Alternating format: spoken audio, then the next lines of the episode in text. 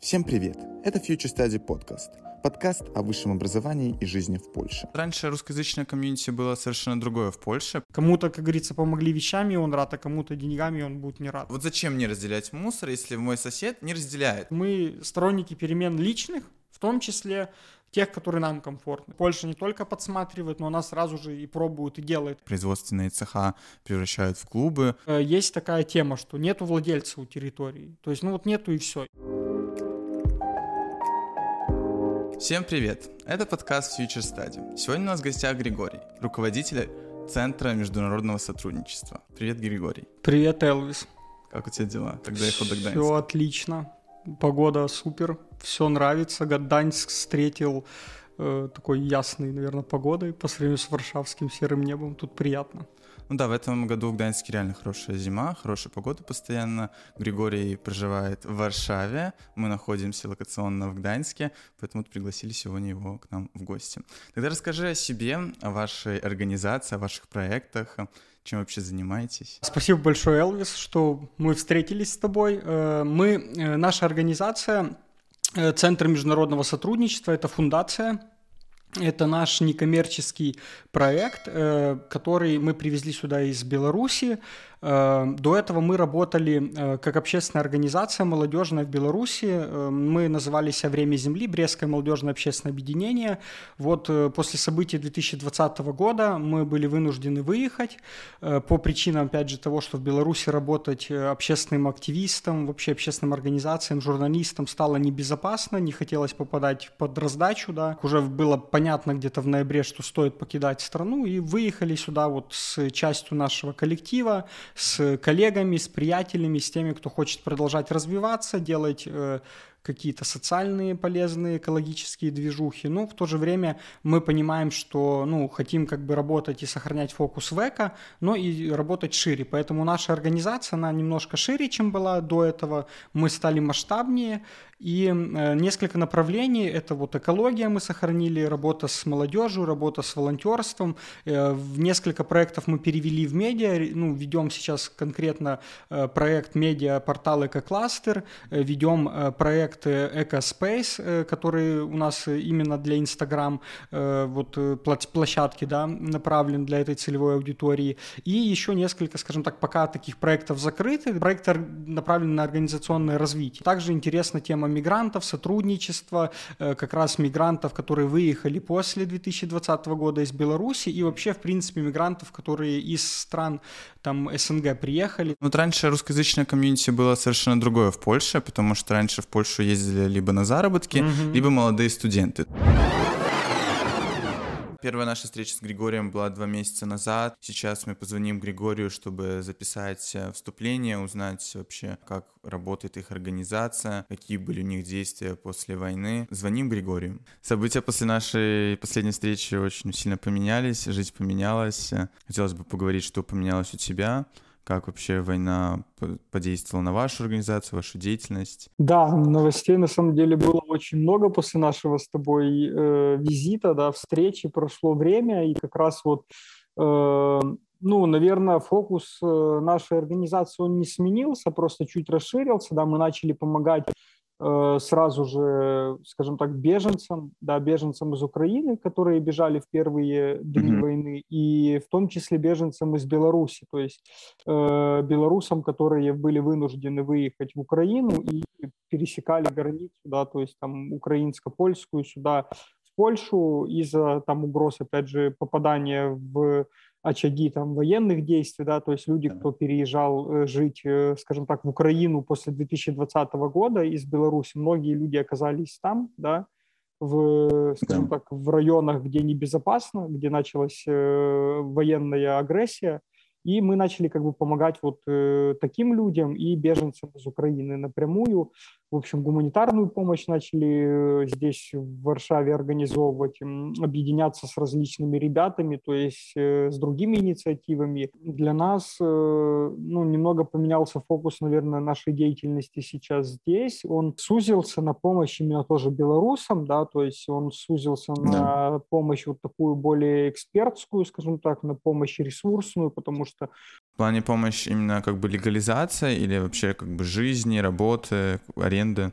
Да, да, вот такую легализацию, бытовые вопросы, когда ты приезжаешь в чужую страну, там этот культурный барьер, плюс еще часть бюрократическая, которая новая совершенно для белоруса, а вот в таком ритме, скажем так, вот этой военной, да, суеты, вот этой всей непонятки, которая у нас появилась, это еще тяжелее людям. То есть, когда они приезжают, э, опять же, кто-то без документов, кто-то без паспорта, потому что его паспорт там остался где-то в Киеве, да, и мы поняли, да. что нужно, в принципе, помогать людям как-то здесь культурно и э, легально, да, находиться. Желаю вам успехов.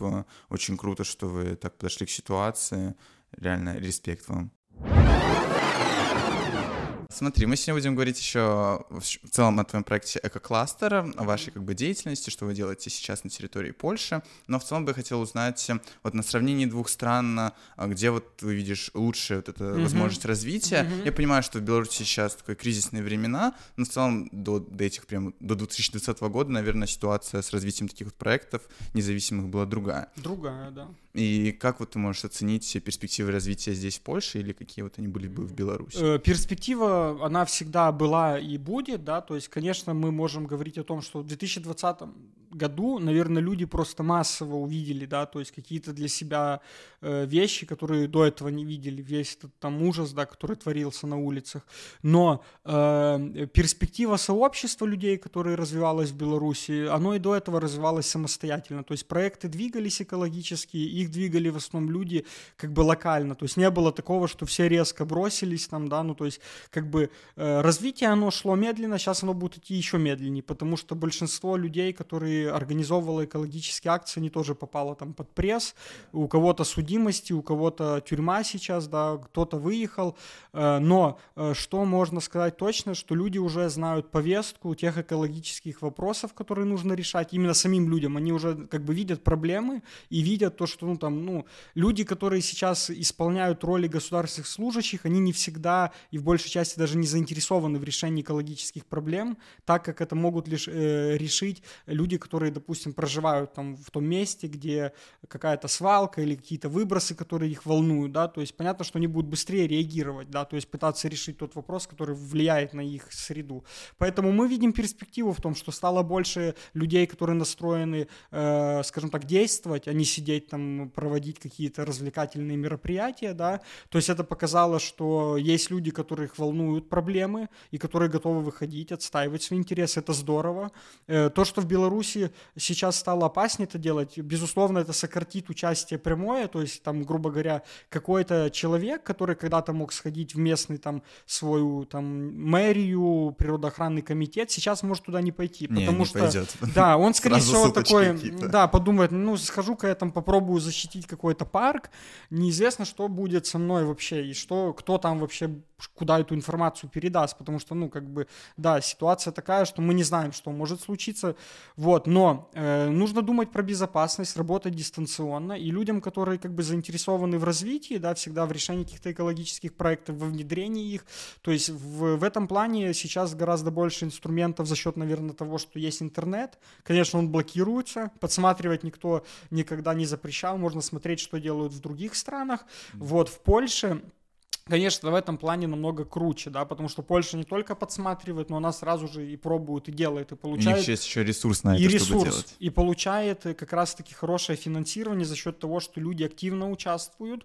в развитии своих мест, люди получают локально какие-то дотации, финансирование. В Беларуси же как раз-таки в этом плане все ступор. Если раньше еще можно было э, получить какой-то грант, который Евросоюз выдает, или там программа развития ООН э, реализовывала что что-то для местного сообщества. Ну, была проблема в том, что э, обычные граждане не могли реализовывать эти проекты. То есть обычно это все через госслужащих проходило, какие-то отделения там реализуют этот проект и все, да, то есть и там люди, которые имеют свою идею, они даже зачастую не могли попасть с этой идеей в такой конкурс, да. А сейчас же проблема в том, что даже такие конкурсы не будут приходить к нам, и это большие деньги. То есть если, к примеру, взять, ну, там, в Бресте за счет таких проектов велодорожки строились, то есть даже выделялись средства из Европейского Союза на то, чтобы в Бресте построить велодорожку. То есть это, ну, как бы говорит о том, что просто в нашем бюджете денег на это не выделялось, а выделял Европейский Союз. Сейчас этого делаться не будет. Э, в том числе, э, ну, микрогрантинг закончится, который позволял людям э, в Беларуси свои инициативы, там, ну, вот у меня есть идея какой-нибудь экологической акции, движухи, я мог податься с таким конкурсом куда-то, ну, вот на микрогрантинг, там, который проводит э, э, и Ули раньше можно было подать, собрать краудфандингом, да, самому средства. Сейчас этих инструментов просто нет. То есть людей, в принципе, лишили активистов и вообще, в принципе, людей, которые хотят что-то делать э, доброе, лишили инструментов. Сейчас мы их придумываем, мы их адаптируем. Я думаю, годик-два люди будут двигаться, э, мы будем адаптироваться, развиваться, и какие-то проекты уже будут, скажем так, э, реализовываться без нашего физического участия, но с участием местных, которым это интересно интересно. И они сами будут выходить с нами на связь, они не будут, ну, как бы бояться, потому что, в принципе, это было всегда. То есть то, что произошло там, ну, в 2020-м просто это было массово. У экологов это проблема там или у кого-то еще, это у всех проблема. То есть можно отдельно брать группу. Я считаю, что сейчас стало плохо с финансированием у всех, и у экологических проектов, и у культурных, и у благотворительных. И в Беларуси будет во всех сферах, ну, конечно, спад. В Польше в этом плане круче, да, то есть намного круче. Но еще хочу отметить то, что в целом как бы Европейский Союз, вообще их повестка направлена на то, чтобы развивать все экологические да. проекты, чтобы не только как бы это делали какие-то организации, угу. чтобы каждый член как бы сообщества а, заботился об экологии, окружающей среде, и они готовы прям финансировать, финансировать это. Да, да. И э, самое интересное, что у молодых людей реально есть возможность участия в таких программах.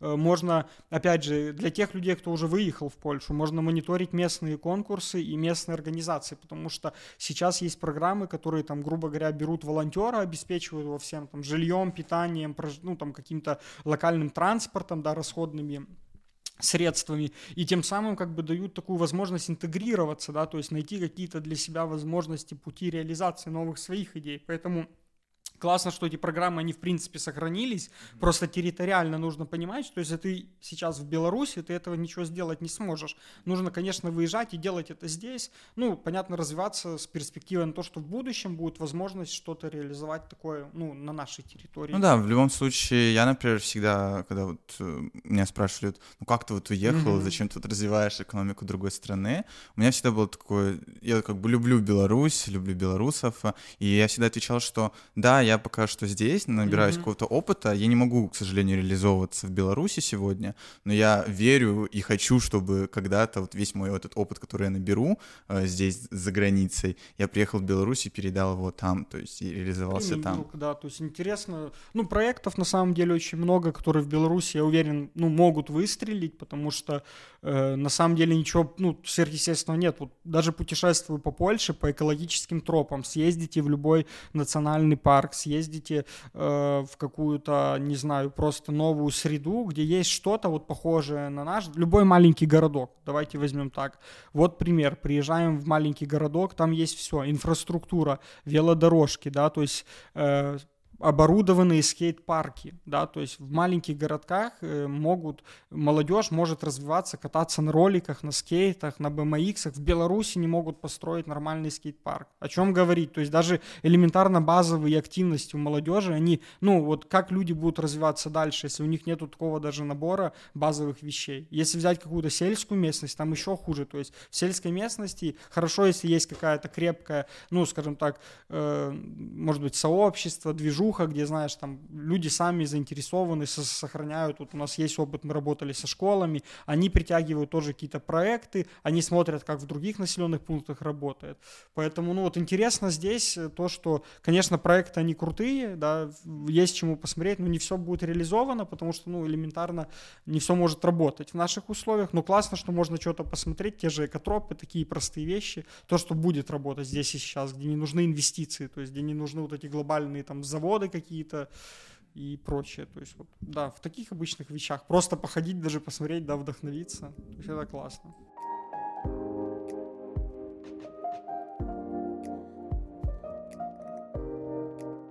Да, действительно, в Польше хорошая среда для развития разных экологических проектов. Можно также наблюдать по инфраструктуре, что здесь очень много велодорожек, а также есть очень много классных решений, когда там старые производственные цеха превращают в клубы, в пространства такие разные, там mm-hmm. арт-объекты делают.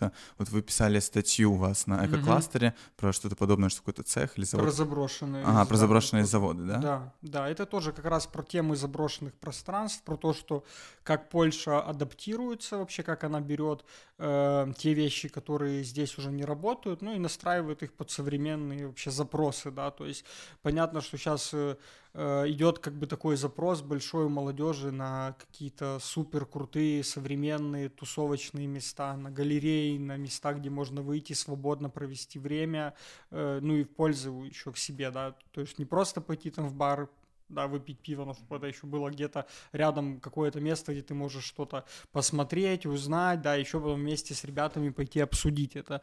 Поэтому в Польше довольно много, мне кажется, в каждом городе есть такие кластеры, даже целые, где э, инфраструктура старого района или какого-то массивного там сооружения, завода в основном, да, она преобразуется под запрос граждан. Там появляется каток, нужен каток, значит, появляется каток, нужен, значит, какой-то коворкинг, появляется коворкинг. И это все как бы гармонично работает, то есть есть э, много разных примеров в Варшаве, да, вот, к примеру, можно назвать там электровня Повисли, КНСР, да, это такие яркие, которые я знаю. Вот я был э, в Лудзи, там тоже мануфактура большой такой центр города. Мануфактура это был когда-то завод да, вроде да, да, городообразующий. Вот оно, в принципе, как бы показывает, когда место, оно становится, скажем так, историей и притягивает уже эта история какую какую-то новую ветвь, да, то есть вот оно, скажем, дает какую-то новую сейчас жизнь Лоди, да, то есть... Туда... Но еще и хороший бизнес, там очень да, много торговых центров. Да, получается, как бы и культура есть, там и музеи, и продажи, вот, то же самое про музеи можно посмотреть, что здесь не только как бы площадки такие заводские, да, то есть mm-hmm. такие инфраструктурно, скажем так, э, больших таких площадей, как порты какие-то, да, используются, но еще и площадки государственных учреждений, и ну, зданий, которые там, да, как бы могут носить для граждан сразу же какие-то ценности, услуги, то есть вот это У нас в Даньске есть сточня, и на сточне она как бы до сих пор работает, там разбирают корабли, чинят, но есть очень много такого пространства именно для тусовок, там сейчас находятся клубы открытого типа, летом они прям вообще очень-очень mm-hmm. популярны, там очереди по часу, там также есть и большой фудкорт, то есть люди туда приходят не только потанцевать там под техномузыку, а они могут пойти в другое помещение, там будет играть такая спокойная электронная музыка, там вот расстелены такие ковры, мне очень там нравится чилить будут. Да, просто чилить, сидеть, общаться. Э, в другом помещении фудкорт, а там еще выше подняться, и там будет э, такое как бы пространство для разных выставок, разных арт-объектов, и называется это Электриков. Ну и в целом там оно дальше все развивается, думаю, что-то новое mm-hmm. там появится. Но днем там нормально функционирует сточник, то есть там есть рабочие, ну, конечно, помещения Прикольно. разные в любом mm-hmm. случае, но как бы на трене одном находится. На одной территории. На одной территории находится, да. да, через забор. Мне нравится такой кейс, там в Варшаве тоже есть какой-то клуб в центре, там на улице Ясно, по-моему, где тоже там находится какой-то важное здание, там, да, и чиновники располагаются, и в то же время там в подвале этого здания клуб ночной, да, то есть ну, это прикольно. про то, как, ну, в Польше, наверное, люди умеют и сочетать работу, да, и отдых, и одно другому не мешает. Комбинировать, получается хорошее слово, комбиновать.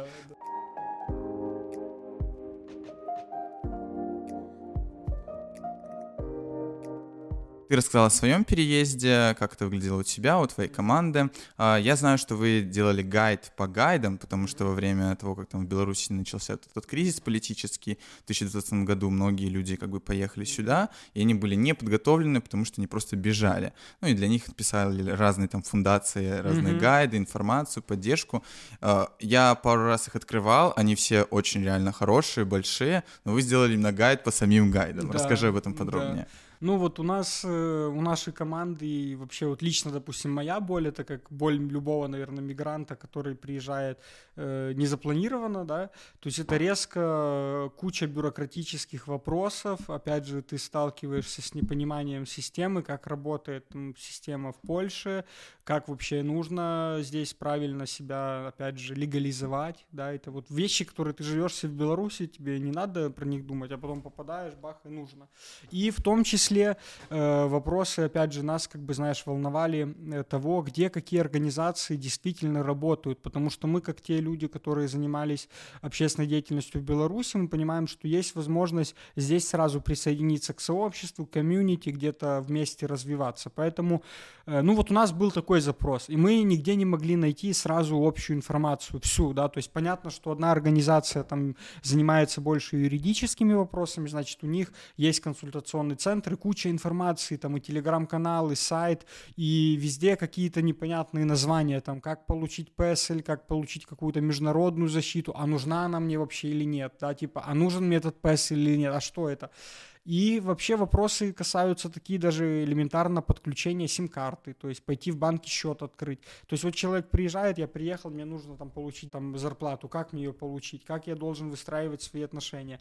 В общем, мы, была такая идея создать такой пока что общий просто путеводитель, да, ну вот назвали его, да, гайд по гайдам, где мы собрали ту информацию, которую лично на себе проверили, знаем, да. где мы какую-то информацию советовали людям, они обращались, ну и свой опыт, то есть того элементарно, какую какую сеть выгоднее подключить, чтобы быстро, эффективно можно было пользоваться интернетом, звонками, потому что тоже, ну, как бы на все это мы тратим всегда время, когда приезжаем да. в новый город.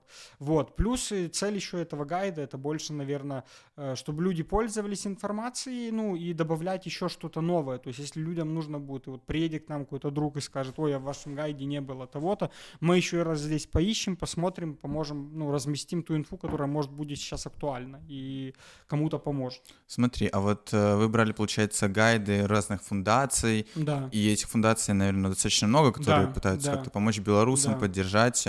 Многие из них, из них действительно делают прям важную работу, да. потому что человек приезжает, у него ничего нет, и с помощью этих организаций он может хоть угу. как-то обосноваться и дальше жить. Расскажи вообще о каких-нибудь таких популярных фундациях, которые ты знаешь, с которыми ты знаком, угу. потому что лично я знаю не очень много фундаций. Угу.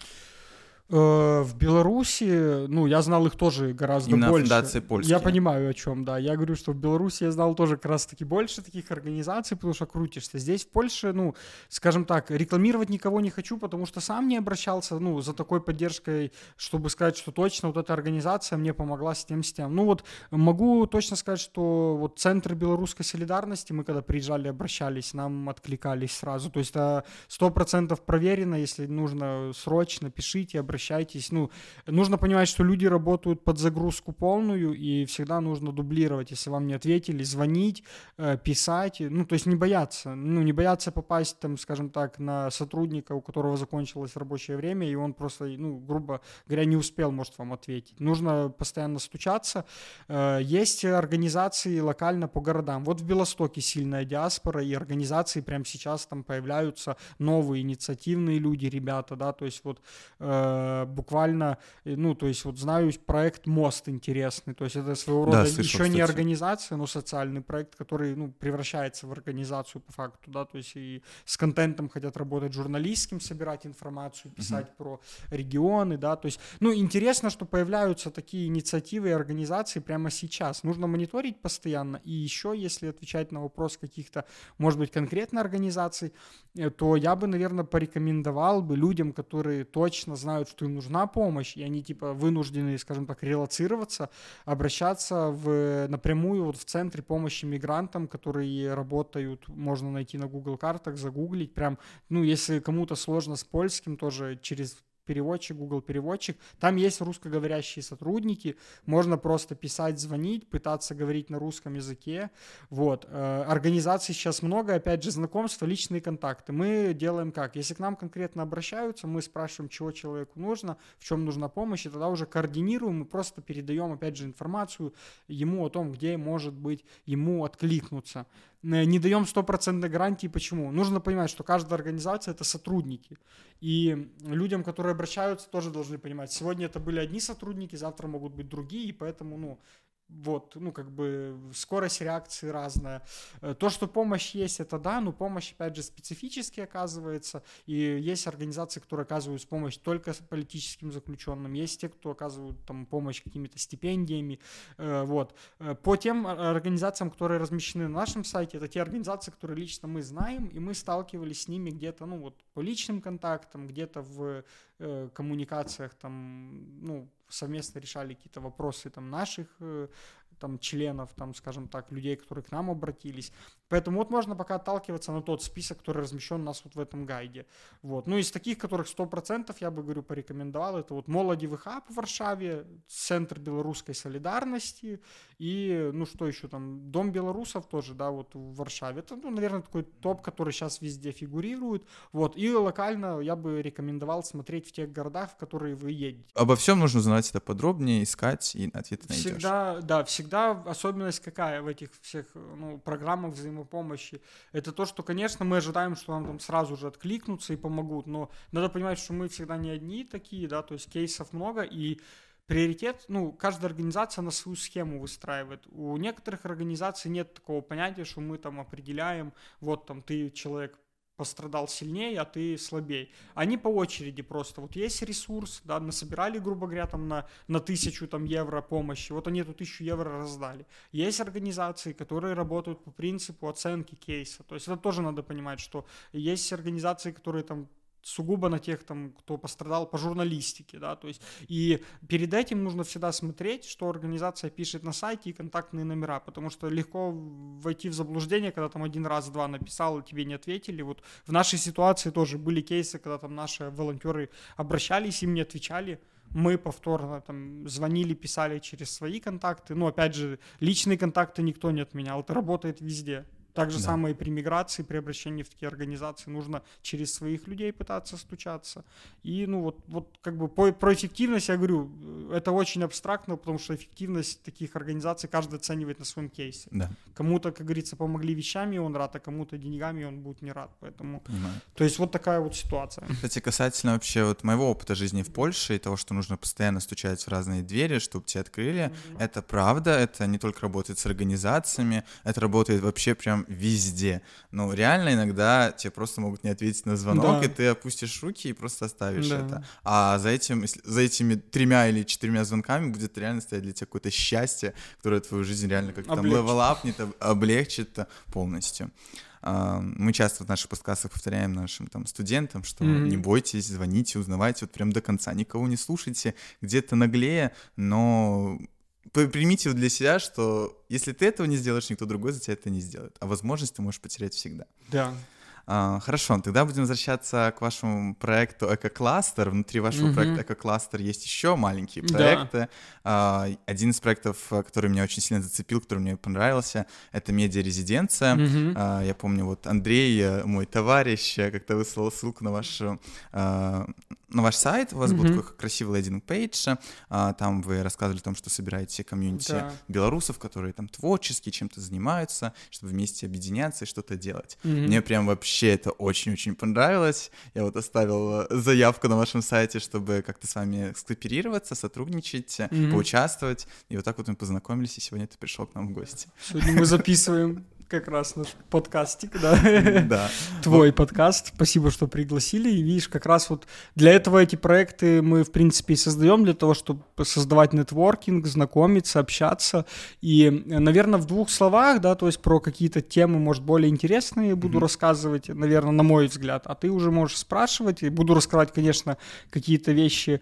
Э, вот «Медиа-резиденция» — это проект, который мы здесь реализовали в Польше, нашей уже новой организацией, новой командой, и э, проект, который был направлен как раз-таки на экологические активности, экологические проекты э, из Беларуси, которые мы вывезли и хотели масштабировать. То есть вот э, наша задача была, и она сейчас остается, это сохранить те направления, которые нам нравятся, которые мы видим перспективными для нашей страны, и э, развивать их уже вот, ну, в новых реалиях. Поэтому медиа-резиденция — это как раз-таки тот проект, который нам позволил собрать, да, творческих, именно, э, наверное, людей в плане медиа, то есть тех, кто хочет что-то сделать. Вот, мы начали собираться вот как раз по такому принципу, что просто держать связь через контакты, те, которые у нас оставили люди, выходить с ними на связь, встречаться, общаться, планировать какие-то на будущее движухи. И, э, ну, такая глобальная цель — это вот этот проект «Медиа-резиденция» сделать вот таким, скажем, более масштабным в плане нетворкинга, чтобы mm-hmm. много разных э, ребят из сферы медиа, там, фото, звук, там, видео объединялось там на каких-то темах социальных. У нас был проект, э, который мы долгое время реализовывали в Беларуси, и он у нас назывался скейт-парк. Да, то Да. есть это проект, который э, буквально три года назад мы придумали вообще в медиа, потому что ну, не было э, ничего, чтобы озвучивало проблему скейт-парков. Казалось бы, почему можно выделить деньги, да, то есть построить там ледовый дворец, но нельзя построить бетонную площадку, которая гораздо дешевле. Ну вот мы начали узнавать, ну то есть, и все это выросло в медиапроект, потому что мы начали просто спрашивать молодых ребят, которые увлекаются скейтом, роликами, BMX, э, в общем, разными видами такого отдыха и активити. Мы начали общаться с взрослыми людьми, которые этим как бы, ну вот, увлекаются, и делать это все в формате видеоинтервью, да, то есть это вот как пример, как медиа и как мы можем работать в медиа с нашими эко-проектами. И почему эко? Потому что, ну, э, как бы скейт-парк — это то место, где будет собираться молодежь, да, то есть мы изначально планировали, что вообще э, парки, ну, это то, что нужно, чтобы было в каждом городе, и мы бы хотели, чтобы э, люди, и в частности молодые люди, участвовали в планировании парков. Вот, допустим, ты родился в определенном месте, в определенном районе, да, чтобы ты мог сам участвовать в планировании того, какой у тебя должен быть парк. И вот столкнулись с тем, что вот людям нужны не просто парки, а функциональные парки, то есть чтобы там, не знаю, подросток, идя домой через парк, он там не думал, как сесть на лавочку, пить пивка. Ну, он захочет сесть и в кусты попьет, да, то есть, ну, через парк, понятно, будет проще, там оборудовано все. Но в то же время этот парк, он служил им для места развития. Ну, вот поняли, что могут быть парки функциональные, там, скейт-парки, какие-то парки с площадками для там... Турничок где-то Да, ну, то есть вот такое стандартное, что мы уже везде видим, да, Да. вот. И поэтому как бы вот это пример такого проекта. Мы взяли мнение чиновников в Варшаве, разных ребят, которые здесь увлекаются э, райдерскими вот этими всякими движухами в плане там катания, да, то есть участие в акциях, всяких там фестивалях, пообщались, спросили их мнение о проблеме, почему тоже нету вот, ну, скейт-парка, как мы можем приблизиться к тому, что в Беларуси он появился. То есть, ну, какие-то кейсы начали рассматривать, чтобы люди, которые в Беларуси, э, скажем так, посмотрят, они видели, что можно построить скейт-парк, в принципе, и своими руками, потому что кейс Польши показывает, что в Польше Вот был один кейс Да. в Варшаве, ты о нем вот Да, расскажи нам, что да. очень интересно. То, что ребята сами построили скейт-парк. Сами-сами. То есть Мгм. фишка в том, что у них тоже была проблема, не было возможности построить скейт-парк, ну не было финансирования, в итоге райдеров настолько много, что они скинулись и построили сами. То есть были ребята, кто сделали проект вот этой вот э, ванны, да, то есть бетонной, в которой э, кататься можно, и были ребята, которые с руками и головой могут поехать купить цемент и сами по проекту залить все. Кстати, извини, у меня сразу да. вопрос. А в плане места, территории, как они Вот вообще? эта фишка Польши в том, что э, в Польше нету права, ну, скажем так, эм, на заброшенные территории, то есть людей, которые ими владеют, есть Мгм. такие мес- места, которые черные, скажем так, вот нету владельца у территории, она заброшена, и то есть на ней, получается, ты можешь сделать все, что хочешь, ну, Кто если, угодно. да, кто Даже угодно. что-то коммерческое? Даже что-то коммерческое. Но если, опять же, ты будешь, со- ну как, если ты поставишь под каким-то заброшенным мостом, в котором, ну, скажем так, под которым запрещено размещение какой-то коммерческой точки, ну вот она заброшенная, то ты по законодательству можешь, ну, просто не вписаться. И вот в Польше, опять же, наверное, из-за того, что это больше капиталистическая страна такая по системе, вот у них э, есть такая тема, что нету владельца у территории. То есть, ну вот нету и все. И получается, если нет владельца или здание там признано каким-то, или место не соответствующее там под какую-то застройку, то есть вот ребята нашли именно такое место. Они нашли заброшенное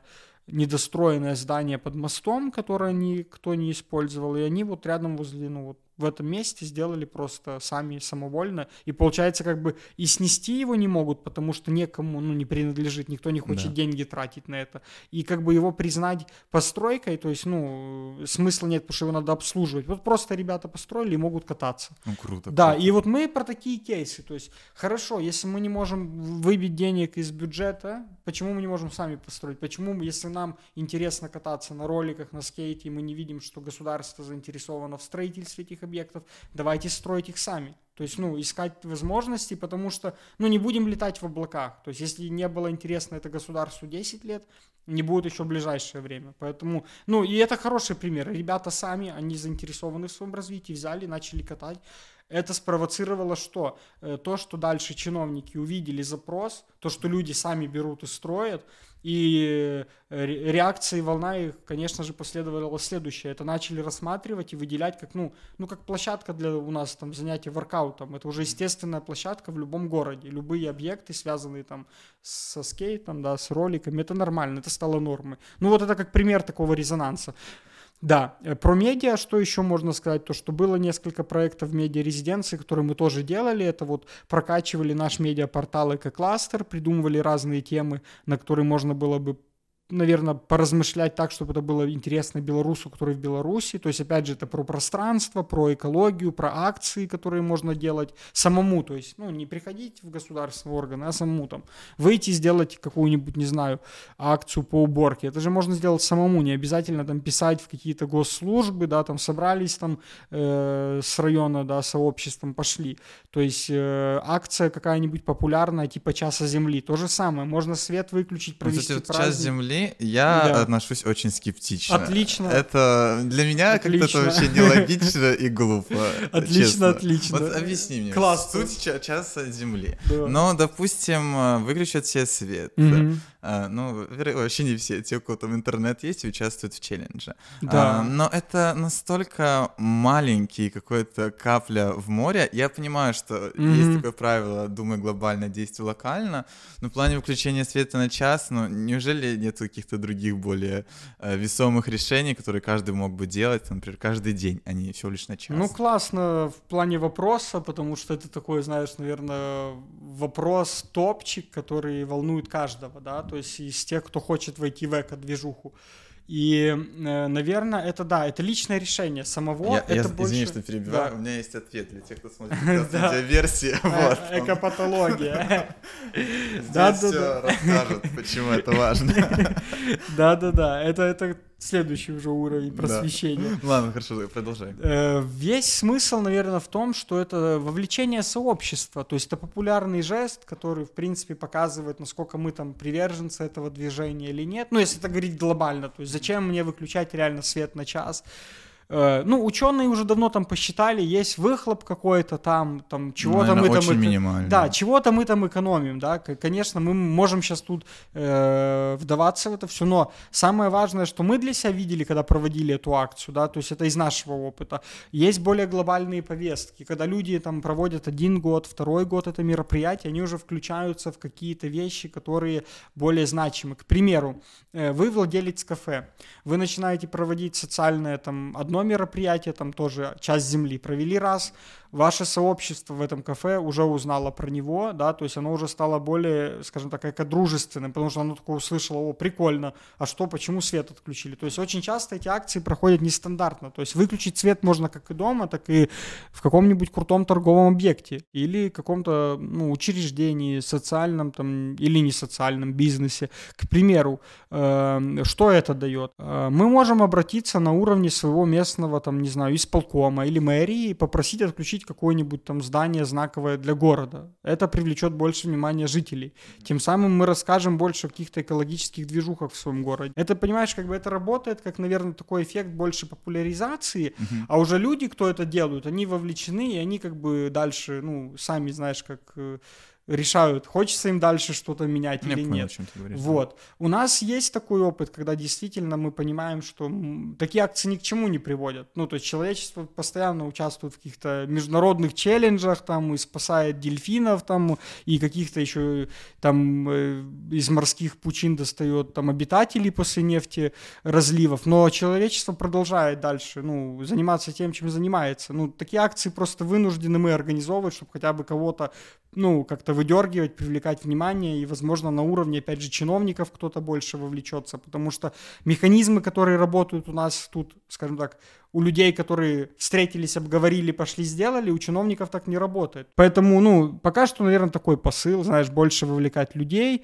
Вот, есть практические экологические акции, которые мы можем организовать у себя в сообществе. Это фримаркеты, обмены вещами, ресурсами, которые у нас есть. Там. То есть, вот, к примеру, вот такой формат тоже может быть. А, кстати, касательно производства загрязнения воздуха, угу. я видел у вас на сайте тоже статью о загрязненности воздуха да. там по разным странам да, мира. Да, да. И я был удивлен, что Беларусь такая прям вообще чистая. Угу. По сравнению с другими, да, с другими с Польшей, странами. к примеру. Да. И как вообще, из чего это вдруг идет? Потому что у нас, я знаю, что много лесов, Да. но также у нас много производства. Да. Но заводы у нас, конечно, все встали и не работают, может Да. быть, поэтому. Расскажи мне.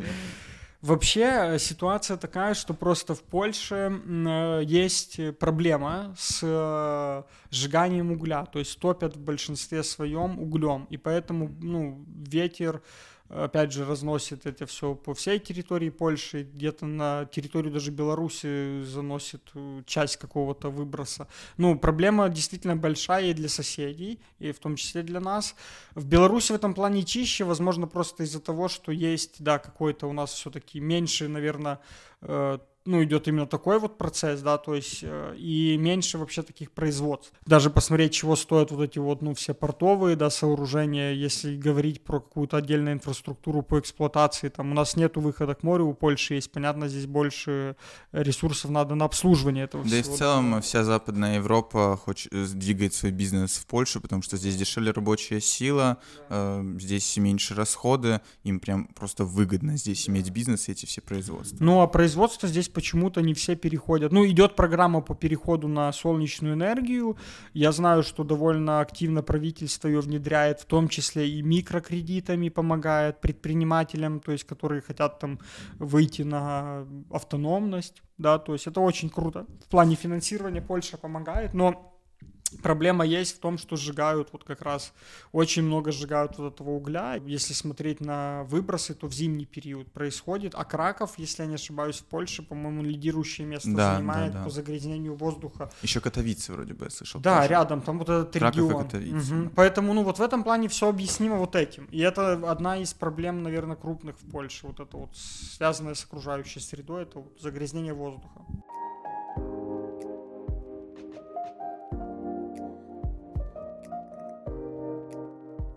Время учиться, время работать, время жить. Главный слоган спонсора этого подкаста. Этот сезон выходит при поддержке университетов ВСБ. В университетах ВСБ вы можете получить не только отличное образование, но и получить возможность начать свою карьеру уже на первом курсе. Большинство студентов получают хорошую работу после окончания вуза. Если тебя интересует обучение в Польше, обязательно ознакомливайся с предложением университетов ВСБ в описании. Больше 200 различных направлений обучения, и обязательно что-то найдется для тебя.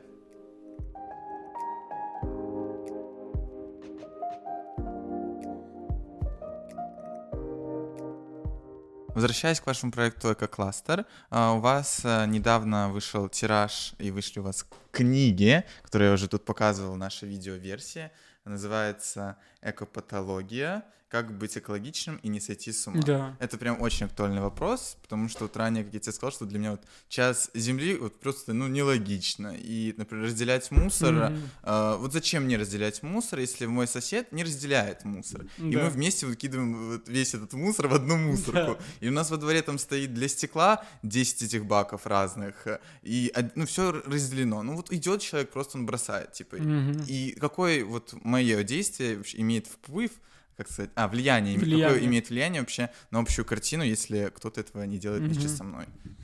Ну вот да, наверное, экопатология, она вот больше про это, да, то есть про то, что мы вокруг себя слышим постоянно вот эти слова экология, быть green, эко-френдли, быть экодружественным, да, быть э, там в ногу, да, там, с, не знаю, с природой, чтобы не разрушать ее, но э, действительно ли соответствуют эти жесты, да, вот этому всему? Не зарабатывают ли на нас больше производители упаковки тем, Да. что не они занимаются извлечением ее, а мы им просто несем и отправляем на переработку, да, то есть как бы не зарабатывают ли на нас другие люди за счет этого? Конечно, эти вопросы не волнуют нас всех. Э, Самый лучший способ это первое поддерживать местных производителей, ну если сказать про какой-то рецепт, да, как относиться ко всему вот в плане э, того, что может в двух словах дать ответ на то, что в книге, да, то есть это э, поддерживать местных производителей, тех, кого ты знаешь лично, то есть покупать что-то у них, к примеру, овощи, фрукты, товары местного производства. Э, второй момент, участвовать действительно в жизни города, да, то есть действительно в жизни того сообщества, в котором ты живешь, чтобы не остаться вот так вот, скажем так, с включателем в руке, просто включая и выключая свет у себя в кухне, да, то есть не влияя на процессы, которые вокруг тебя происходят. И экопатология скорее про это, то есть мы хотим рассказать молодежи, да, наша команда сделала такой образовательно скажем так, развлекательный контент. Это книга и ряд видеороликов у нас есть, и мы будем продолжать делать дальше. Э, и ролики, и книги будут еще дальше продолжение, но уже про более серьезные, скажем так, темы где-то.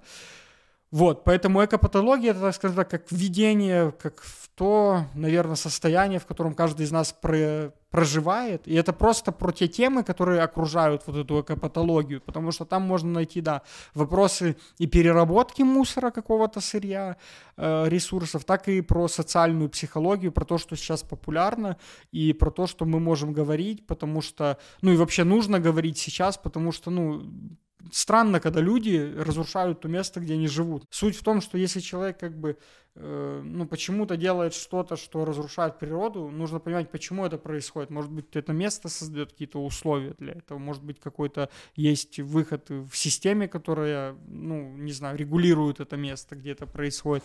В общем, да, экопатология — это про широкие проблемы, э, наверное, но и в то же время про такой, знаешь, локальный уровень, с которым мы сталкиваемся. И там, наверное, больше вопросов для себя люди тоже найдут, чем ответов, но в то же время есть четкие сферы, в которых можно можно хотя бы посмотреть и подумать, что можно самому сделать. И ну, нужно понять в первую очередь, зачем это, потому что когда мы говорим про действия, которые влияют на окружающую среду, то мы действительно э, даем пример своему окружению от этого. И если нужно понимать, что если там ты сортируешь отходы, а твой сосед нет, то это нормально. Ну, потому что ну, у всех нас разные условия развития, мы все э, родились в разных условиях, в разных системах, и как бы, возможно, твой сосед что-то делает другое, чего ты не делаешь. Ну, будет баланс такой. То есть, да, мы должны понимать, что мы в мире балансируем, да, то есть где-то мы вырубим дерево, если мы не посадим за место этого дерева 100 деревьев, то мы останемся скоро в пустыне, в которой не будет ни воды, ни тени, и нам нужно будет с этим что-то делать.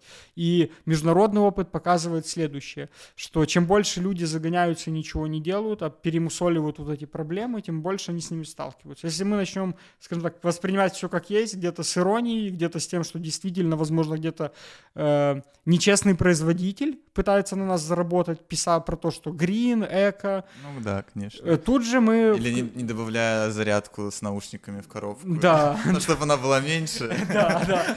Ну, то есть, как бы мы должны понимать, что мы тоже сами, э, скажем так, выбирая качественного производителя, мы инвестируем в будущее качественных производителей. Покупаем ширпотреб, покупаем китайские одноразовые вещи, которые, опять же, за счет чего? Детского труда дешевые, за счет того, что эксплуатируется детский труд. Покупаем э, бананы, выращенные на пестицидных плантациях, ну, которые как бы за счет тоже, опять же, рабов собраны и э, различными там ядами обработаны, мы инвестируем в это. То есть мы сами просто сейчас, вот, пускай это происходит не здесь и сейчас, пускай это выбор сделан здесь и сейчас, но инвестиция это в будущее идет. Поэтому я, наверное, и наша команда пока что придерживается того, что мы сторонники перемен личных, в том числе тех, которые нам комфортны. То есть поэтому экопатология это, скорее всего, про это, про то, что мы должны изменяться так, насколько это комфортно и позволяет нам, и в то же время не нарушать границ там, ну, той среды, в которой мы живем, чтобы она не ухудшалась, а наоборот как-то развивалась и улучшалась. Поэтому это вот если в двух словах о миссии такого мессенджера этой книги. Я в жизни тоже стараюсь придерживаться того, что я это делаю, потому что я этого хочу, угу. и потому что я могу задать себе вопрос, зачем я это делаю, почему мне это важно. Ну и с этой позиции уже делать какие-то действия. Большое спасибо, Григорий, что пришел к нам в гости. Мы обязательно оставим все ссылки на ваши проекты в описании, под видео, под самим подкастом, если кто-то слушает в аудиоверсии. Э, большое спасибо. Большое спасибо, Элвис, что пригласили. Был рад посетить вашу студию. Да, домашняя студия. Спасибо, пацаны.